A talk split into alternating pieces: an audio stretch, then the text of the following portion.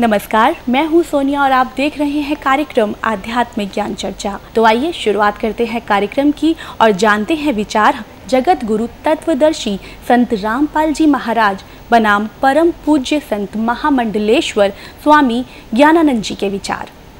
महाराज जी, आपका इष्ट देव कौन है? हमारे इष्ट अखिल कोटि ब्रह्मांड नायक जगत गुरु भगवान श्री कृष्ण हैं। श्री कृष्ण भगवान पूर्ण अवतार हैं। कृष्णस्तु भगवान स्वयं। महाराज जी हमने सुना है कि ब्रह्मा विष्णु और महेश भी किसी और की साधना करते हैं। ब्रह्मा विष्णु महेश सृष्टि के उत्पत्ति करता या सीधे शब्द कहें करता भरता हरता के रूप में वो हैं।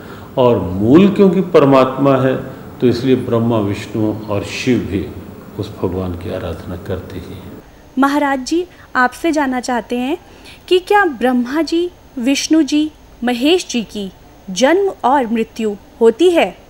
जन्म और मृत्यु शब्द तो नहीं लगा सकते उनके साथ। लेकिन ये निश्चित है कि कहीं ना कहीं उनकी आयु सीमा है।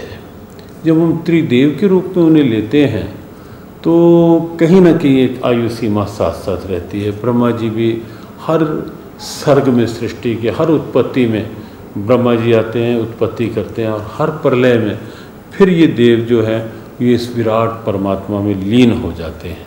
तो इसलिए जन्म और मृत्यु शब्द नहीं, सर्ग और उसके पश्चात उस विराट परमात्मा में एक रूपता लय होने की स्थिति वो साथ साथ है। तो ये थे स्वामी ज्ञानानंद जी के विचार। और आइए अब जानते हैं आदरणीय स्कॉन प्रमुख महम्मद दास जी के विचार। क्या ब्रह्मा विष्णु महेश भी किसी और इष्ट की साधना करते हैं? देखिए ये तीनों के तीनों भगवान श्री कृष्ण का ही स्मरण करते हैं। प्रभु जी यहाँ मैं जानना चाहूँगी कि ब्रह्मा विष्णु महेश की भी मृत्यु होती है।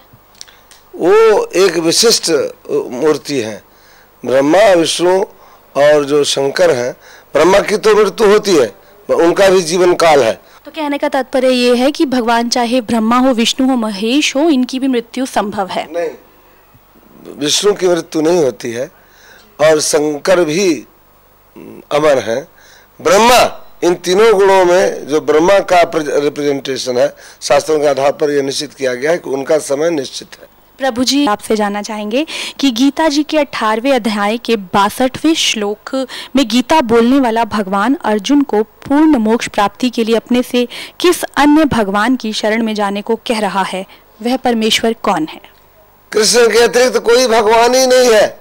वो कह रहे हैं कि हृदय देशे अर्जुन तिष्ठती, ओ ईश्वर, ओ परमेश्वर, ओ श्री कृष्ण ओ मैं तुम्हारे हृदय में विराजमान हूँ।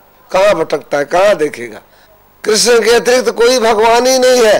ये थे आदरणीय स्कॉन प्रमुख महम्मद दास जी के विचार। और आइए अब जानते हैं जगत गुरु तत्वदर्शी संत रामपाल जी महाराज के विचार। दंडवतम गोविंद गुरु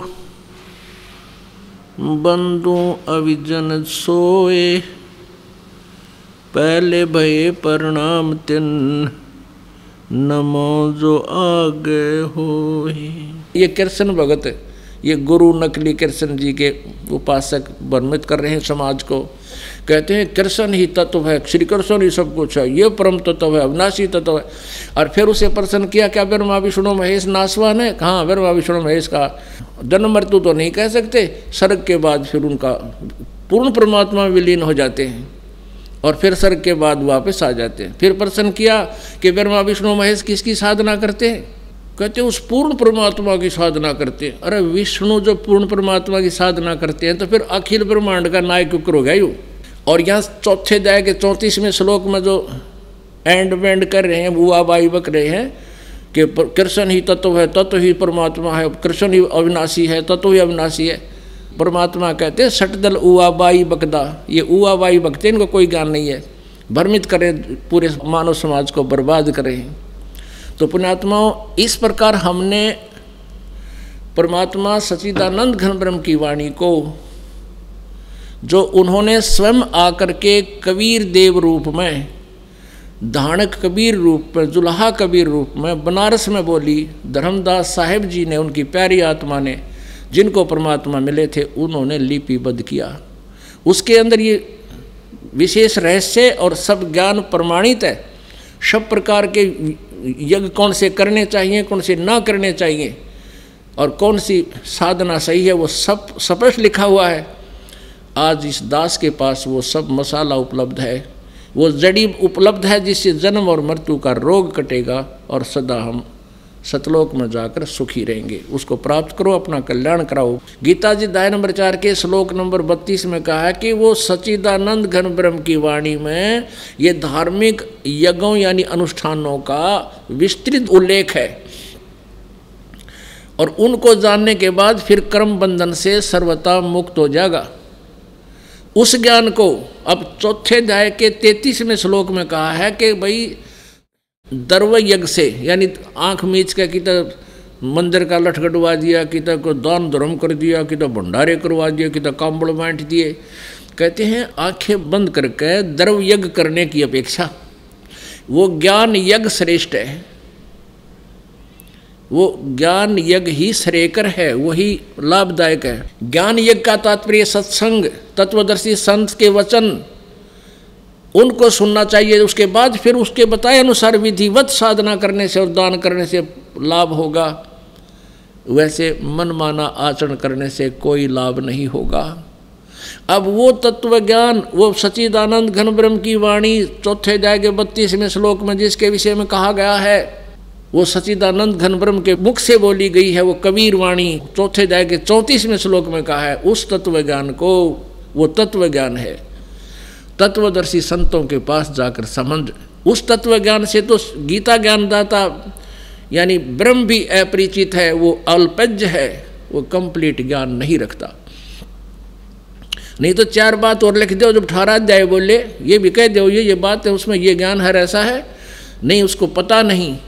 ये कृष्ण भगत, ये गुरु नकली कृष्ण जी के उपासक वर्णित कर रहे हैं समाज को।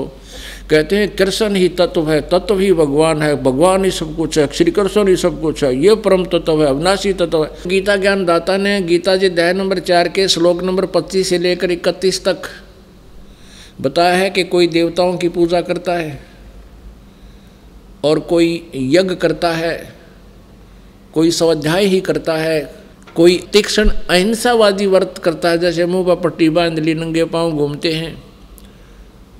ये सभी साधना करने वाले साधक अपनी अपनी साधनाओं को पाप नाशक मानते हैं। पाप नाशक जानते हैं। यदि उनको ये पता लग जाए, ये पाप नाशक नहीं है, ये मोक्षदायक नहीं है, तुरंत त्याग देंगे। लेकिन जो भी जो साधना कर रहा है, उसको अच्छी मानकर, श्रेष्ठ मानकर ही कर रहा है।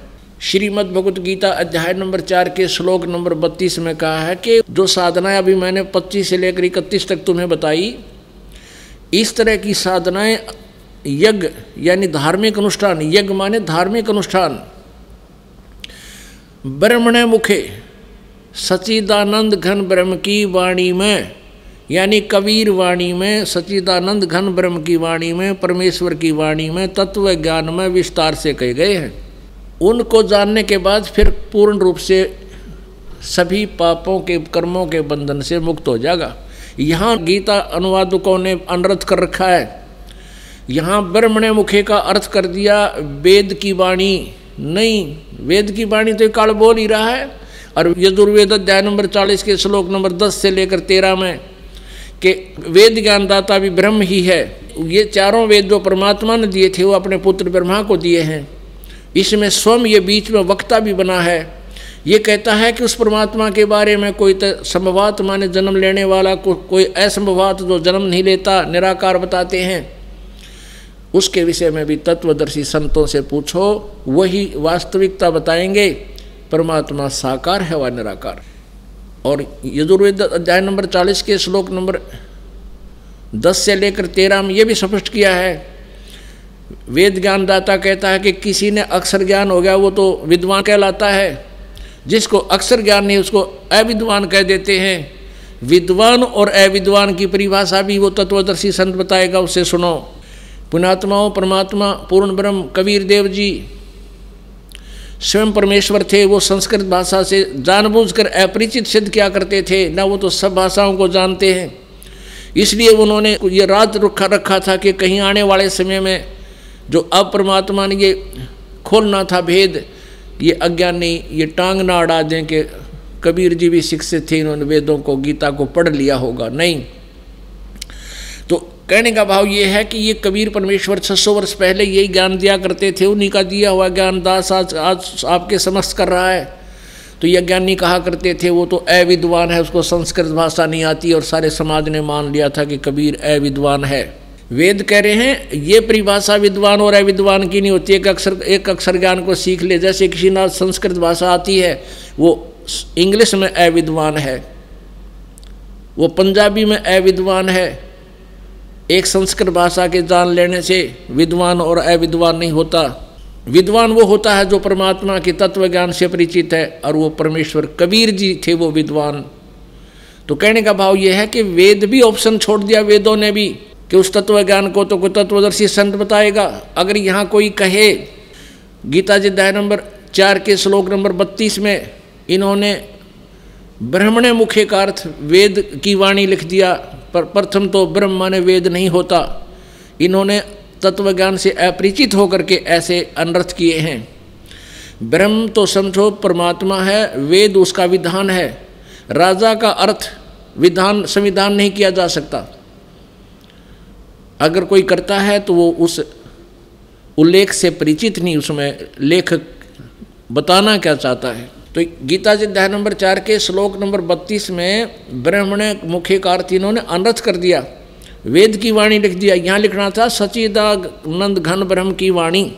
जबकि सत्र में अध्याय के तेईसवें श्लोक में यही ब्रह्मणे शब्द है। ओम तत्सत निर्देश है ब्रह्मण त्रिविद समर्थ है। उसमें ब्रह्मण का अर्थ वहाँ ठीक किया इन्होंने। सचिदानंद घन ब्रह्म के पाने का सचिदानंद घन ब्रह्म का, ओम तत्सत, ये तीन मंत्र के दाप का निर्देश है, या त्रिविद्य समर्थ, ये तीन प्रकार से इसका सेवन होता है। अब यहाँ ओम तो ब्रह्म का, और तत् ये अक्षर ब्रह्म का, और सत ये परम अक्षर ब्रह्म का, यानी तत् और सत्य दोनों सांकेतिक शब्द हैं, ये दास बताओगा। और किसी के पास इस पृथ्वी पर, इस 21 ब्रह्मांड में, ये ओम तत्सत का वास्तविक ज्ञान नहीं है। ओम तो सीधा ब्रह्म का, तत् ये पर ब्रह्म का। इसको अक्षर पुरुष भी कहते हैं। गीता जी अध्याय नंबर पंद्रह के श्लोक नंबर सोलह में, शर पुरुष और अक्षर पुरुष, ये दो भगवान बताए हैं। और सत्रहवें में कहा कि इन दोनों से अन्य कोई श्रेष्ठ परमात्मा है, वही वास्तव में अविनाशी है, वही पूर्ण परमात्मा है, वो सबका धारण पोषण वही करता है, सबका मालिक, कुल का वो मूल रूप परमात्मा वही है। वो परम अक्षर ब्रह्म है। तो ये ओम तो इस सरपुरुष का यानी ब्रह्म का जाप है, काल का, जो ये स्वयं भी स्वीकार कर रहा गीता जी अध्याय नंबर आठ के श्लोक नंबर तेरह में। और तत् और सत्य तत् ये परब्रह्म का है, ये गुप्त है, ये दास बताएगा। और सत्य ये भी गुप्त है, ये परम अक्षर ब्रह्म का मंत्र है। इन तीनों को मिलकर, इनकी तीन प्रकार से विधि है सिमरण करने की। और इसका जाप करने से वो पूर्ण मोक्ष प्राप्त होता है। जहाँ जाने के बाद फिर कभी जन्म मृत्यु नहीं होती। वो शाश्वत स्थान प्राप्त होता है। तो उसके लिए ऑप्शन छोड़ दिया कि वो तत्वदर्शी संत बताएँगे महाराज जी, आपसे यहाँ ये भी जानना चाहेंगे कि गीता जी के अध्याय चार के श्लोक नंबर चौंतीस में तत्वदर्शी संत से तत्व ज्ञान समझने के लिए कहा है। वह तत्वदर्शी संत कौन है तथा उसकी पहचान क्या है? ये बड़ा गहरा और कुछ कुछ जटिल सा प्रश्न है। श्लोक बहुत महत्वपूर्ण है और भगवान श्री कृष्ण की बड़ी सीधी प्रेरणा है इस श्लोक में तद्विधि प्रणिपातेन परिप्रश्न सेव्या। उपदेक्षन्ति ते ज्ञानम ज्ञानिन तत्वदर्शिन भगवान ने कहा, उस ज्ञान की प्राप्ति के लिए तो तत्वदर्शी महापुरुष का आश्रय ले। एक बात तो ये है कि भगवान कृष्ण सर्वज्ञान संपन्न है। तत्वदर्शी महापुरुष वो हैं जिन्होंने उस तत्व का साक्षात्कार लिया है। तत्व स्वयं परमात्मा है। स्वयं परमात्मा श्री कृष्ण हैं। श्री कृष्ण ये वाणी बोल रहे हैं। लेकिन फिर भी एक परंपरा का निर्वाह कर रहे हैं कि महापुरुषों के द्वारा ये ज्ञान मिलेगा, गुरु परंपरा से ज्ञान मिलेगा।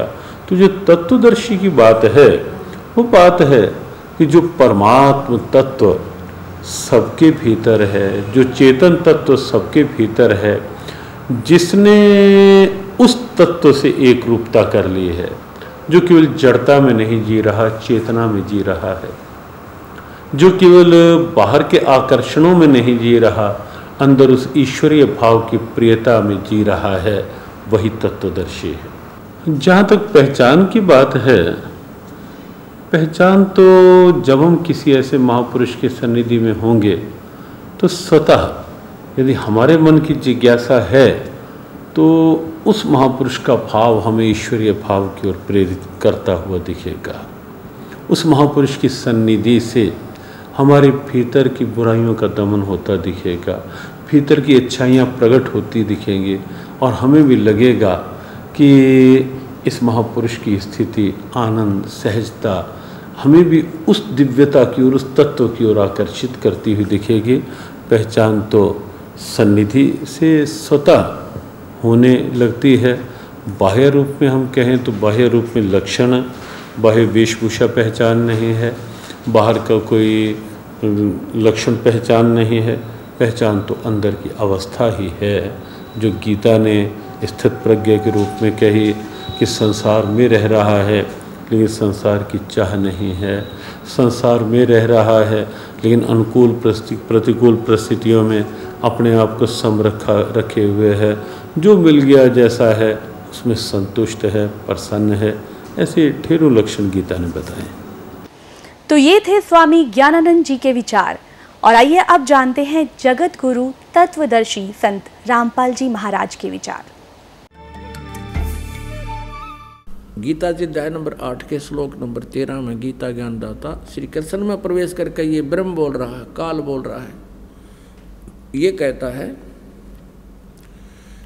कि ओम इति एकाक्षरम, ब्रह्म व्यवहारन माम अनुसमरण ये प्रयाति तदंदेहम स याति परमाम गतिम मुझ ब्रह्म का एक अक्षर ओम है, यही मेरा मंत्र है। उच्चारण करके सिमन करता हुआ, ये प्रयाति तदंदेहम जो शरीर छोड़कर जाता है स याति परमाम गतिम यानी वह ओम से मिलने वाले, उस गति को प्राप्त होगा जो ओम के जाप से जो परम गति होती है, यानी ब्रह्मलोक प्राप्ति होती है। उसको प्राप्त होगा। और गीता जी अध्याय नंबर आठ के श्लोक नंबर सोलह में स्पष्ट किया है कि ब्रह्मलोक पर्यंत भी ये सभी प्राणी पुनरावर्ती में हैं। वहाँ गए प्राणी भी जन्म मृत्यु में आते हैं, पुनः अक्षीण होते ही फिर पृथ्वी लोक पर आते हैं। तो ये भी मोक्ष नहीं हुआ, परम कल्याण नहीं हुआ। गीता ज्ञानदाता ब्रह्म स्वयं कह रहा है, चौथे अध्याय के पाँचवें और नौवें श्लोक में, दूसरे अध्याय के बारह श्लोक में, गीता जी में कि, अर्जुन तेरे और मेरे बहुत जन्म हो चुके, तू नहीं जानता, मैं जानता हूँ। मेरे जन्म और कर्म अलौकिक हैं। इसलिए कहा कि अर्जुन अठारहवें अध्याय के बैसठवें श्लोक में, तू सर्वभाव से उस परमेश्वर की शरण में जा। जिसकी कृपा से तू परम शांति और सनातन परम धाम को प्राप्त होगा। उस परमात्मा के बारे में तत्वरम के बारे में बहुत जगह प्रमाण दिए हैं। दूसरे अध्याय के सत्रहवें श्लोक में गीता जी में कहा कि अविनाशी तो उसको जान जिसको मारने में कोई समर्थ नहीं है। और दूसरे अध्याय के बारहवें श्लोक में स्वयं अपने आप को नासवान बता रहे हैं। तो कोई और प्रभु है जो ब्रह्म बता रहा है कि उसकी पूजा करनी चाहिए और उसका मंत्र जो है वो तत्वदर्शी संत बताएगा चौथे अध्याय के चौंतीसवें श्लोक में कहा है कि मैं नहीं जानता उस तत्वदर्शी संत की खोज कर, जो चौथे अध्याय के बत्तीसवें श्लोक में जिस सचिदानंद घन ब्रह्म की वाणी में विस्तार से कहे गई धार्मिक यज्ञ हैं, अनुष्ठान हैं, क्रियाएँ हैं, की जानकारी है, वो तत्व ज्ञान है। उसको किसी तत्वदर्शी संत के पास जाकर समझ। उनको दंडवत प्रणाम करने से कपड़ छोड़कर प्रसन्न करने से, वो तत्वदर्शी संत तुझे परमात्मा की जानकारी देंगे। फिर उस तत्वदर्शी संत की पहचान बताई है पंद्रहवें अध्याय के प्रथम मंत्र में कि उल्टे लटके हुए संसार रूपी इस वृक्ष के उप उल्टा लटका हुआ संसार रूपी वृक्ष है, ऊपर को जड़ है और नीचे को तीनों गुण रूपी शाखा है। गीता ज्ञान दाता ने केवल इतना बताया है। और साथ में ये कहा कि इसके सभी पार्ट को, सभी विभागों को, तना कौन है, जड़ कौन है, डार कौन है, शाखा कौन है, पत्ते क्या है, जो इन सभी को बता देगा स वो तत्वदर्शी संत है। परमेश्वर कबीर देव जी स्वयं आते हैं और ये तत्व ज्ञान स्वयं अपना बताते हैं, अपनी महिमा आप ही सुनाते हैं, अपने द्वारा रची हुई सृष्टि को स्वयं ही बताते हैं। क्या बताते हैं? अक्सर पुरुष एक पेड़ है, निरंजन वा की डार और तीनों देवा शाखा है, ये पात रूप संसार। अब थोड़ा सा ये सृष्टि रूपी आपको दिखाते हैं, संसार। देखिएगा, परमेश्वर ने गीता जी अध्याय नंबर पंद्रह के श्लोक नंबर एक में कहा है, ऊर्धव मूलम अध शाखम ऊर्धव मूलम अध शाखम अश्वथम प्राहु अवम ये देखिएगा, ये श्रीमद् भगवत गीता जय दयाल गोविंद का इसके अनुवादक है। अथ पंच दसो अध्याय। यो पंद्रमा अध्याय, प्रथम श्लोक। ऊर्धव मूलम अध शाखम अश्वथम प्राहु अव्यम, छंदासी यस्य प्रणानी। ये तम वेद स वेदवित। अनुवाद करता कर रहा है, आदि पुरुष परमेश्वर मूल वाले। यानी आदि पुरुष परमेश्वर तो इसकी जड़ समझो भगवान पूर्ण पेड़ की संसार रूपी वृक्ष की और अध शाखम ब्रह्मा रूप मुख्य शाखा वाले। ये गलत अनुवाद किया है। अध माने नीचे होता देखिएगा। ये इन्हीं के द्वारा दूसरे श्लोक में पंद्रहवें अध्याय के में दो बार अधय शब्द है, इसका यहाँ अनुवाद किया है। अधय माने नीचे अधय माने नीचे। ये बिल्कुल सही कहा। किया? और यहाँ ये विचलित हो गए। ब्रह्माना गड़ाएँ रखे, इसने प्रजापति माना। है अब क्या है? ऊर्धव मूलम, ऊपर को तो जड़ वाला, नीचे को शाखा वाला अधय शाखम। नीचे को शाखा वाला और संसार रूपी पीपल के वृक्ष को अविनाशी कहते हैं। वेद जिसके पत्ते कहे गए ये छंदासी ये छंदासी का अर्थ वेद कर दिया। ना, छंद माने विभाग। टुकड़े। उस संसार रूप वृक्ष को जो पुरुष, जो संत मूल सहित तत्व से जानता है स वेदवित, वह वेद के तात्पर्य को जानने वाला अर्थात वो तत्वदर्शी संत है। अब देखियो भगवान आए थे, तत्वदर्शी संत बन के पुणात्माओं गीता जी अध्याय नंबर पंद्रह के श्लोक नंबर एक में स्पष्ट कर दिया कि ऊर्ध्व मूलम, अध साकम प्राहु अश्वथम अवम और छंदासी यस्य प्रणाणी ये तम वेद, स वेदविद अब क्या बताया है कि उस संसार रूपी वृक्ष के ऊपर न तो जड़ जड़ तो मूल मालिक है, कुल परमात्मा समझो, जिससे सारे ब्रह्मांडों को आहार मिलता है, वो सबका धारण पोषण करता है, वो परमात्मा तो समझो संसार रूपी वृक्ष की जड़ है। और नीचे को तीनों गुण रजगुण ब्रह्मा, सतगुण, विष्णु, उत्तम गुण शिव जी रूपी शाखाएँ हैं। और जो संत इनके सभी पार्ट्स को, सभी विभागों को बता देगा, तना कौन है, मूल कौन है टार कौन है, और पत्ते कौन, शाखा कौन, सवेदवित, वो तत्वदर्शी संत है। परमेश्वर ने 600 वर्ष पहले बताया था, देखिएगा ये अब संसार रूपी वृक्ष का चित्र ऊर्धव मूलम अध शाखम। ऊपर को जड़ वाला, जड़ तो समझो पूर्ण परमात्मा परम अक्षर ब्रह्म है, और नीचे को शाखा वाला। परमात्मा ने कहा, अक्षर पुरुष एक पेड़ है। ये समझो इतना। पृथ्वी से बाहर जो दिखाई देता है, उसको पेड़ कहते हैं। ये अक्षर पुरुष तना है। ये तो अक्षर पुरुष है, जिसे गीता जी अध्याय नंबर पंद्रह के श्लोक नंबर सोलह और सत्रह में तीन पुरुष बताए हैं, एक अक्षर पुरुष, एक ये सर पुरुष, यानी ज्योति निरंजन डार, और एक परम अक्षर ब्रह्म है उत्तम पुरुषत्व अन्य, ये जड़ है। ये परम अक्षर ब्रह्म है। ये मूल मालिक है, पूर्ण परमात्मा, आदि पुरुष परमेश्वर तो इस संसार रूपी वृक्ष की जड़ समझो। तो क्या बताया परमात्मा ने कि अक्षर पुरुष एक पेड़ है, और ज्योत निरंजन हुआ की डार, इसको सरपुरुष सरपुरुष भी कहते हैं, ब्रह्म भी कहते हैं, इसको काल भी कहते हैं। इसको डार समझो सरपुरुष सरब्रह्म अर्थात सरपुरुष इसको काल ब्रह्म भी कहते हैं, इसको सरपुरुष भी कहते हैं। ये अक्सर पुरुष कहलाता है। और तीनों देवा शाखा है बाई पात रूप संसार परमेश्वर ने पंद्रहवें अध्याय को, गीता जी को, के को, इस एक ही अपनी अमृतवाणी के एक ही लोकोक्ति में, एक ही दोहे में स्पष्ट कर दिया है कबीर अक्सर पुरुष एक पेड़ है, निरंजन वाकी डारे। तीनों देवा शाखा है, पाते रूप संसार।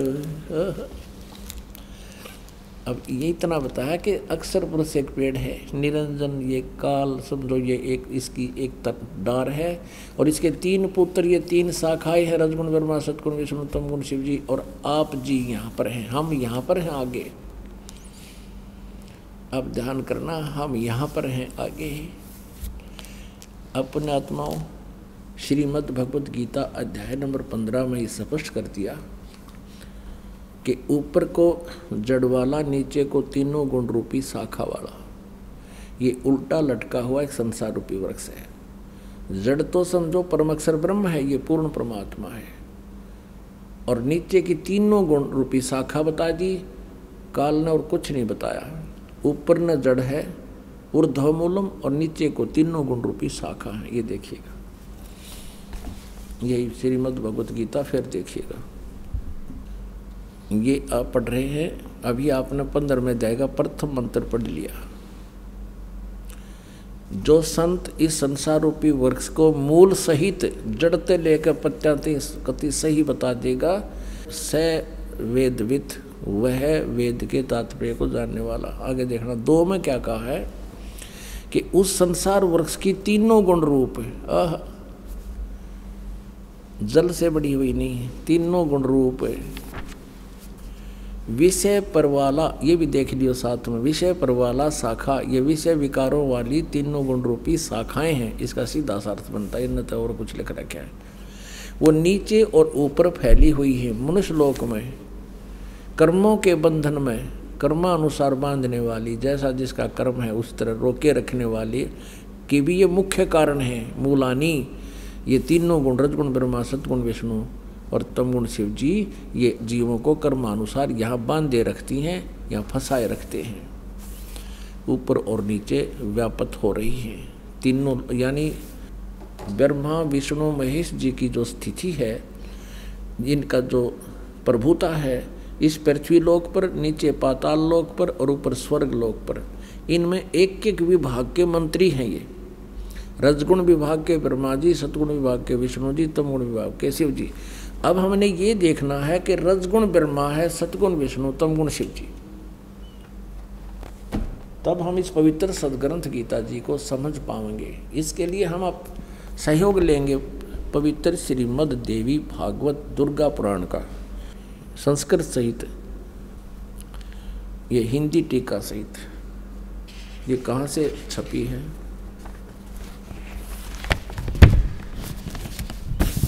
अथ देवी भागवतम सभाष्टीकम सहमात्यम खेमराज श्रीकृष्ण दास प्रकाशन बम्बई से। हम आते हैं तीसरे सकंद में। ये है अथ श्रीमद देवी भागवते टीका युक्ते तृतीय सकंद है प्रारंभते। अब आज के यहाँ पर। अब इसके पाँचवें अध्याय में ग्यारह पृष्ठ पे तृतीय सकंद अध्याय पाँच के और आठवें मंत्र को पढ़ेंगे। सातवां या समाप्त हुआ, आठवां है, ये स्टार्ट हुआ। भगवान शंकर कहते हैं, हे माता, दुर्गा को यदि हमारे ऊपर सदा आप दया युक्त हो तो हमको तमोगुण में, शंकर जी करे, मुझे तमोगुण क्यों बना दिया? किस प्रकार प्रदान किया? ब्रह्मा रजोगुण और हरि सतगुण युक्त क्यों किए हैं? अब फिर अभी संस्कृत और देख लेंगे हम, क्योंकि देवनागरी लिपि है, आसानी तो समझ में आ जाएगी। यहाँ सातवां श्लोक समाप्त हुआ, आठवां प्रारंभ हुआ, यदि दया धर्मना न सदाम्बिके। यदि आप हमारे ऊपर दया युक्त हो तो हे अंबिके, हे माता, कथम अहम विहित है, मैं क्यों उत्पन्न कर दिया, मैं क्यों बना दिया, क्यों उत्पन्न कर दिया? तमोगुण, मैं तमोगुण क्यों उत्पन्न कर दिया? और कमल जय, कमल से उत्पन्न होने वाले ब्रह्मा जी को रजोगुण संभव। आपने रजोगुण क्यों बना दिया, क्यों उत्पन्न, संभव है उत्पन्न करना? और सुविहित के मुँह सतोगुण हरि और विष्णु जी को आपने सतोगुण क्यों बना दिया इति सिद्धम रजगुण ब्रह्मा सतगुण विष्णु, तम गुण शिव जी फिर देखिएगा शिव पुराण गीता प्रेस गोरखपुर से प्रकाशित है। इसके 110 पृष्ठ पर आपको दिखाते हैं। इसके संपादक हनुमान प्रसाद पोदार ओनली इसमें स्पष्ट किया है कि ब्रह्मा, विष्णु, महेश में गुण है। ये है पृष्ठ 110 संक्षिप्त शिव पुराण नौवा अध्याय, रुद्र संहिता। नौवा अध्याय, इस प्रकार ब्रह्मा, विष्णु तथा रुद्र इन तीन देवताओं में गुण है। रजगुण ब्रह्मा है, सतगुण विष्णु, तमगुण शिव जी रुद्र, यानी महेश भी कहते हैं इसको। और परंतु शिव, ये काल खुद शिव रूप में प्रकट हो जाता है, कभी ब्रह्मा रूप में हो जाता है। परंतु शिव गुणातीत माने गए यानी काल जो है, ब्रह्मा, विष्णु, महेश और शिव से अलग है। अभी भी आपको दिखाया था, अब फिर थोड़ा दिखाना पड़ेगा। वही प्रकरण है कि एक बार ब्रह्मा, विष्णु, महेश का आपस में झगड़ा हो गया और इस बात पर मैं तेरा बाप, विष्णु कहता मैं तेरे बाप, ब्रह्मा जी कहते मैं तेरा बाप। इनके बीच में सतम खड़ा कर दिया। ये चौबीस पृष्ठ पर संक्षिप्त शिव पुराण में, और विध्वेश्वर संहिता में। तो यहाँ इन दोनों का झगड़ा हुआ तो वो काल आ गया बीच में। फिर वो कहता है, ब्रह्मा और विष्णु ने पूछा, प्रभु, सृष्टि आदि पाँच कर्तव्यों के लक्षण क्या क्या हैं? ये हम दोनों को बताइए। भगवान शिव बोले, ये काल बोला, इनका बाप पिताजी। अब देखिएगा 26 पृष्ठ पे हम थोड़ा सा कंसेप्ट क्लियर करेंगे कि शंका ना रह जाए 26 पृष्ठ पे। नीचे आइएगा। युकाल बोला, पुत्रो, तुम दोनों ने तपस्या करके प्रसन्न हुए मुझ परमेश्वर से सृष्टि और स्थिति नामक दो कृत प्राप्त किए। और इसी प्रकार मेरी विभूति स्वरूप रुद्र और महेश ने, एक मैं नहीं है, ने दो अन्य उत्तम कृत, सहार और त्रोभाव मुझसे प्राप्त किए। इससे सिद्ध हो गया कि ब्रह्मा, विष्णु, महेश से अलग है ये शिव पुराण बोलने वाला। तो ये सिद्ध हो गया कि रजगुण ब्रह्मा है सतगुण विष्णु, तमगुण शिव जी और बताते हैं। क्योंकि जब तक हम एक कंसेप्ट को क्लियर करके आगे नहीं चलेंगे तो आपका सत्संग सुनना या सुनना बराबर रहेगा। और एक बार इसको ढंग से सुन लोगे, फिर सदा का सुख हो जाएगा। अब देखिए, एक और बताते हैं, देवी भागवत में फिर 123 पृष्ठ पे। ये गीता प्रेस के रूप से प्रकाशित है और इसके अनुवादक कौन हैं? हनुमान प्रसाद पोदार चमन लाल गोस्वामी। ये गीता प्रेस गोरखपुर से प्रकाशित है। इसके 123 पृष्ठ पर देखिए। तीसरे सकंद में। तीसरा सकंद। तुम शुद्ध स्वरूपा हो भगवान विष्णु कह रहे तुम शुद्ध स्वरूपा ये सारा संसार तुम्हें से उद्वासित हो रहा है। मैं ब्रह्मा और शंकर, हम सभी तुम्हारी कृपा से विद्वान हैं। हमारा आविर्भाव मन जन्म और त्रोभाव बिन मृत्यु हुआ करता है। केवल तुम ही नत हो, जगत जननी हो, प्रकृति और सनातनी देवी हो। स्पष्ट है विष्णु जी स्वयं कह रहे हैं, हमारा तो जन्म और मृत्यु होता है, हम अविनाशी नहीं हैं। और तू हमारी माता है। शंकर भगवान बोले, देवी यदि महाभाग विष्णु तुम्ही से प्रकट हुए हैं तो उनके बाद उत्पन्न होने वाले ब्रह्मा भी तुम्हारे ही बालक हुए। है फिर मैं तमोगुणी लीला करने वाला? शंकर, क्या तुम्हारी संतान नहीं हुआ? अर्थात मुझे भी उत्पन्न करने वाली तुम ही हो शिवे। संपूर्ण संसार की सृष्टि करने में तुम बड़ी चतुर हो। इस संसार की सृष्टि स्थिति और संहार में तुम्हारे गुण सदा समर्थ हैं। उन्हीं तीनों गुणों से उत्पन्न रजगुण ब्रह्मा सतगुण विष्णु तम गुण शंकर। नियमानुसार कार्य में तत्पर रहते हैं। इन तीनों गुणों से उत्पन्न। अपनात्मा इस पवित्र पुराण के इन चंद पंक्तियों ने इस पवित्र देवी पुराण की चंद पंक्तियों ने ये चार कंसेप्ट क्लियर कर दिए। एक तो ब्रह्मा, विष्णु, महेश नासवान है, ये अजर अमर नहीं है। दूसरा ये कर दिया कि दुर्गा इनकी माता है। तीसरा ये कर दिया कि ये रजगुण ब्रह्मा सतगुण विष्णु, उत्तम गुण शिव जी। और चौथा ये कर दिया कि केवल जैसा जिसका कर्म है, उतना ही दे सकते, ये कोई परिवर्तन नहीं कर सकते। अब हमने इसको समझने के लिए गीता जी को सबसे पहले ये कंसेप्ट क्लियर होना चाहिए कि रजगुण ब्रह्मा है सतगुण विष्णु तम गुण शिव जी। तब ये क्योंकि गीता जी चारों वेदों के संक्षिप्त वर्णन है इसमें और कोड वर्डों में है। इसको तत्वदर्शी संत बताओगा, ये गीता ज्ञानदाता स्वयं कह चुका है। अब देखिएगा मारकंडे पुराण में। मारकंडे पुराण सचित्र मोटा टाइप, गीता प्रेस गोरखपुर से प्रकाशित है। इसके 123 पृष्ठ पर देखिएगा। इस प्रकार स्वयंभू परमात्मा की तीन अवस्थाएँ हैं। रजगुण प्रधान ब्रह्मा, तमोगुण प्रधान रुद्र, सत्व प्रधान विश्वपालक विष्णु है। और यही तीन देवता हैं और यही तीन गुण हैं। रजगुण, ब्रह्मा, सतगुण, विष्णु, तमगुण शिव जी ये तीनों गुण भी कहलाते हैं इति सिद्धम। पुणात्मा अब हम श्रीमद देवी भागवत को बहुत आसानी से समझेंगे। देखिएगा। ये श्रीमद देवी भागवत जयदाल गोविंद का इसके अनुवादक हैं। गीता प्रेस गोरखपुर से प्रकाशित है। पंद्रहवें अध्याय का हम पंचदशो अध्याय का प्रथम मंत्र हमने पढ़ लिया। और दूसरा ये है कि इस संसार की तीनों गुण रूप रजगुण, ब्रह्मा सतगुण विष्णु, तम गुण शिव जी रूप, ये शाखाएँ हैं। यहाँ देखिएगा, विषय परवाला शाखा। विषय परवाला शाखा, विषय भोग यानी विकारों वाली ये शाखाएँ ऊपर और नीचे फैली हुई हैं। मनुष्य लोक में, कर्मों के बंधन में, कर्मानुसार बांधने वाले भी ये तीनों गुण ब्रह्मा, विष्णु, महेश बांधन की मुख्य कारण हैं, जड़ हैं। जो कारण बीमारी की जड़ ये है। और नीचे और ऊपर फैली हुई है। सभी लोगों में नहीं, केवल तीन लोगों में, ऊपर और नीचे। तीसरे में कहा है इस संसार वृक्ष का स्वरूप जैसा कहा है, वैसा यहाँ विचार काल में नहीं पाया जाता। विचार काल माने गीता ज्ञानदाता कहता है, इस संसार रूपी वृक्ष के बारे में मुझे जो जानकारी है वह पूर्ण नहीं है। तेरे मेरे इस विचार काल में गीता जी के डिस्कशन में मैं कंप्लीट नहीं बता पा रहा। इस संसार रूपी वृक्ष का स्वरूप अर्थात ब्रह्मांड की सृष्टि रचना के बारे में जैसा कहा है, वैसा यहाँ विचार काल में यानी गीता जी के ज्ञान में नहीं पाया जाता क्योंकि न तो इसका आदि है। मुझे इसका आदि और अंत का पता नहीं है और न इसकी अच्छी तरह प्रकाशित थी है, क्योंकि मैं नहीं जानता।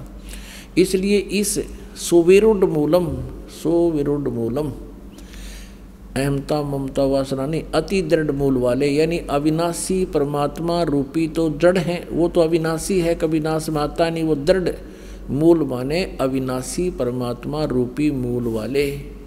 संसार रूपी पीपल के वृक्ष को दृढ़ माने दृढ़, असंग शस्त्र इन, वैराग रूप शस्त्र द्वारा काट कर नहीं तत्व ज्ञान रूपी शस्त्र द्वारा काट कर यानी तत्व ज्ञान से अच्छी तरह समझकर, उसके पश्चात, ये चौथा श्लोक में स्पष्ट कर दिया।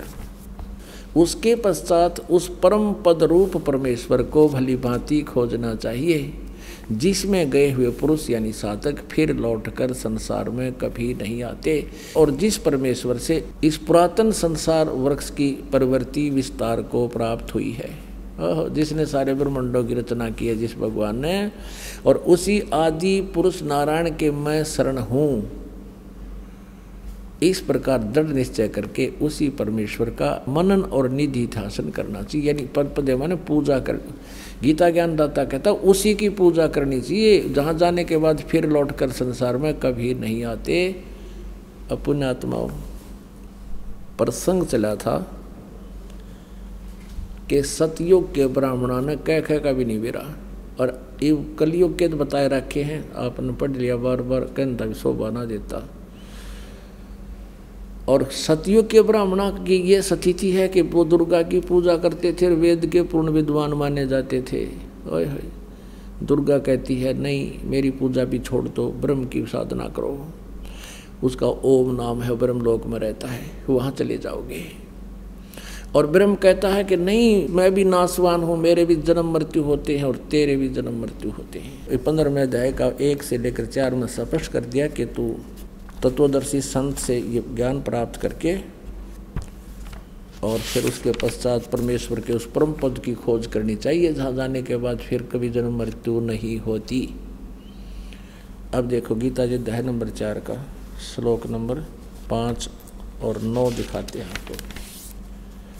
अध्याय नंबर चार और ये श्लोक नंबर पाँच यहाँ पर है। इसका अनुवाद यहाँ किया है हे परंतम अर्जुन, मेरे और तेरे बहुत जन्म हो चुके हैं। हे परंतम अर्जुन, मेरे और तेरे बहुत से जन्म हो चुके हैं। उन सबको तू नहीं जानता, मैं जानता हूँ। अब नौ में ये चौथे जाएगा नौवा। हे अर्जुन मेरे जन्म और कर्म दिव्य अर्थात अलौकिक हैं। अध्याय नंबर दो का श्रीमद् भगवद गीता और बारह श्लोक है। न तो ऐसा ही है कि मैं किसी काल में नहीं था, अथवा तू नहीं था, अथवा ये राजा लोग नहीं थे। और न ऐसा ही है कि इससे आगे हम सब नहीं रहेंगे। स्पष्ट हो गया, ये गीता ज्ञानदाता कहता कि हम पहले भी थे। ना सोचा पहले ना थे आगे ना होंगे, आगे भी होंगे, जन्म मृत्यु हमारे होते रहेंगे। अब सत्तरवें श्लोक में, दूसरे अध्याय का सत्तरवा श्लोक देखिएगा। इसमें कहा कि नाश रहित तो उसको जान, जिससे ये संपूर्ण जगत दृश्य वर्ग व्याप्त है, इस अविनाशी का विनाश करने में कोई भी समर्थ नहीं है। और अठारहवें अध्याय के बैसठवें श्लोक में इसीलिए कहा कि अर्जुन तो सर्वभाव से उस परमेश्वर की शरण में जा। अठारहवें का है बैसठवें श्लोक में। हे अर्जुन, सब प्रकार से उस परमेश्वर की शरण में जा। सब प्रकार माने सबकी पूजाएँ त्याग कर उसकी शरण में जा। उस परमात्मा की कृपा से। ही तू परम शांति को तथा सनातन परम धाम को प्राप्त होगा, फिर तेरी जन्म मृत्यु नहीं होगी। पुण्यात्मा कुछ भक्त जन ये समझते हैं कि संत रामपाल जो है, ब्रह्मा, विष्णु, महेश की जो है ना आलोचना करता है, नहीं। और ये भी कहते हैं कि ब्रह्मा विष्णु महेश जी की पूजाएँ छुड़वाता है। पुणात्माओं ना तो कुछ छोड़ना है। हमने अपनी साधना को शास्त्र अनुकूल करना है, जो हमारे सदग्रंथों में लिखा जिससे हमें लाभ होगा। जैसे संसार रूपी एक वृक्ष है, अभी आपने देखा। और पुणात्मा, आप जी ने कोई आम का पेड़ बोना है। आप जी ने कोई भक्ति कर्म करना है, आम का पौधा बीजना है तो कैसे बीजोगे? उसको जड़ की तरफ़ से गमले में तो पौधा बनाओगे और फिर मिट्टी में भी गड्ढा खोद कर जड़ की तरफ़ से लगाओगे। और फिर जड़ की सिंचाई करोगे मूल की, जड़ों की। तो जड़ की यानी मूल की सिंचाई करने से संसार रूपी ये पौधा बड़ा होगा। और फिर टहनिया के फल होंगे। लगेंगे परमात्मा, कहते हैं, अक्सर पुरुष एक पेड़ है, निरंजन वा की डार, और तीनों देवा शाखा हैं ये पात रूप संसार। अब देखिएगा, सीधा बीजा हुआ, लगाया हुआ भक्ति रूपी पौधा। ये है एक पौधे को बीजने का प्रॉपर वे सुचारू विधि ये है। नीचे को जड़ है, जड़ को मिट्टी में या गमले में पौधा बनाया है, फिर इसको गड्ढा खोद कर मिट्टी में डाला जाए। और फिर जड़ की पूजा करें। फिर इससे क्या होगा कि ये सब टहनियाँ बढ़ जाएँगी, ये देवता और हम क्या कर रहे हैं? हम उल्टा कर रहे हैं। हमने ब्रह्मा, विष्णु, महेश यानी टहनियों की तब पूजा शुरू कर दी और जड़ की पूजा छोड़ दी। हमने साधना शास्त्र विरुद्ध शुरू कर रखी है। और परमात्मा यही कहा करते, ये दास भी यही कहता है। परमेश्वर कहा करते थे कि इसको ऐसे कर लो। एक कै साध्य सब सदे है, सब साध्य सब जावे। सब साधन थे सारा नष्ट हो गए थे पौधा उगना ही नहीं, लगना ही नहीं। एक कै साध्य सब सदे एक की साधना करने से सारा पौधा प्रफुल्लित हो जाएगा और सब साधे सब जावे। माली यानी समझदार व्यक्ति जो सही प्रोसीजर से परिचित है। माली सिंचे मूल को हो वो फल फूल गोए। कितने सिंपल वे में बताया परमात्मा ने कि एक के साध्य सब सद है, यानी पूरा काम हो जाएगा एक मूल भगवान की पूजा करने से। और सब साध्य सब जावे, ये तो नाश कर दिया भक्ति का। हम ऐसा कर रहे हैं, सचमुच ऐसी साधनाएँ कर रहे हैं, गीता और वेदों के अनुसार ना करके मनमुखी साधनाएँ कर रहे हैं। ये कृष्ण भगत, ये गुरु नकली कृष्ण जी के उपासक वर्णित कर रहे हैं समाज को। कहते हैं, कृष्ण ही तत्व है, श्री कृष्ण ही सब कुछ है, ये परम तत्व है, अविनाशी तत्व है। और फिर उसे प्रश्न किया, क्या ब्रह्मा, विष्णु, महेश नासवान है? कहाँ ब्रह्मा, विष्णु, महेश का जन्म मृत्यु तो नहीं कह सकते सर्ग के बाद फिर उनका पूर्ण परमात्मा विलीन हो जाते हैं और फिर सर्ग के बाद वापस आ जाते हैं। फिर प्रश्न किया कि ब्रह्मा, विष्णु, महेश किसकी साधना करते हैं? कहते उस पूर्ण परमात्मा की साधना करते हैं। अरे, विष्णु जो पूर्ण परमात्मा की साधना करते हैं तो फिर अखिल ब्रह्मांड का नायक उक्र हो गया यू। और यहाँ चौथे दया के चौंतीसवें श्लोक में जो एंड वेंड कर रहे हैं, बुआ बाई बक रहे हैं, कि कृष्ण ही तत्व है, तत्व ही परमात्मा है, कृष्ण ही अविनाशी है, तत्व ही अविनाशी है। परमात्मा कहते हैं सटदल उआ बाई बकदा ये उआ बाई बकते इनको कोई ज्ञान नहीं है। भ्रमित करें, पूरे मानव समाज को बर्बाद करें। निरंजन धन तेरा दरबार, निरंजन धन तेरा दरबार, जहाँ पर तनिक ना न्याय विचार। वैसा उड़ मुल मुल खासा गल मोतियों के आर।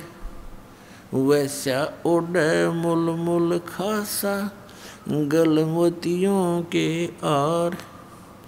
पतिव्रता को मिले न खादी, ये सूखा नरस आहार निरंजन। धन तेरा दरबार निरंजन। धन तेरा दरबार जहाँ पर तनिक न न्याय विचार। पाखंडी की पूजा जग में। संत को कहें लबाड़। पाखंडी की पूजा जग में। संत को कहें लबाड़। अज्ञानी को परम विवेकी। ज्ञानी को मूड गंवार निरंजन। धन तेरा दरबार निरंजन। धन तेरा दरबार जहाँ पर तनिक न न्याय विचार। कह कबीर, सुनो भाई साधो या सब उल्टा व्यवहार। कह कबीर, सुनो भाई साधो या सब उल्टा व्यवहार।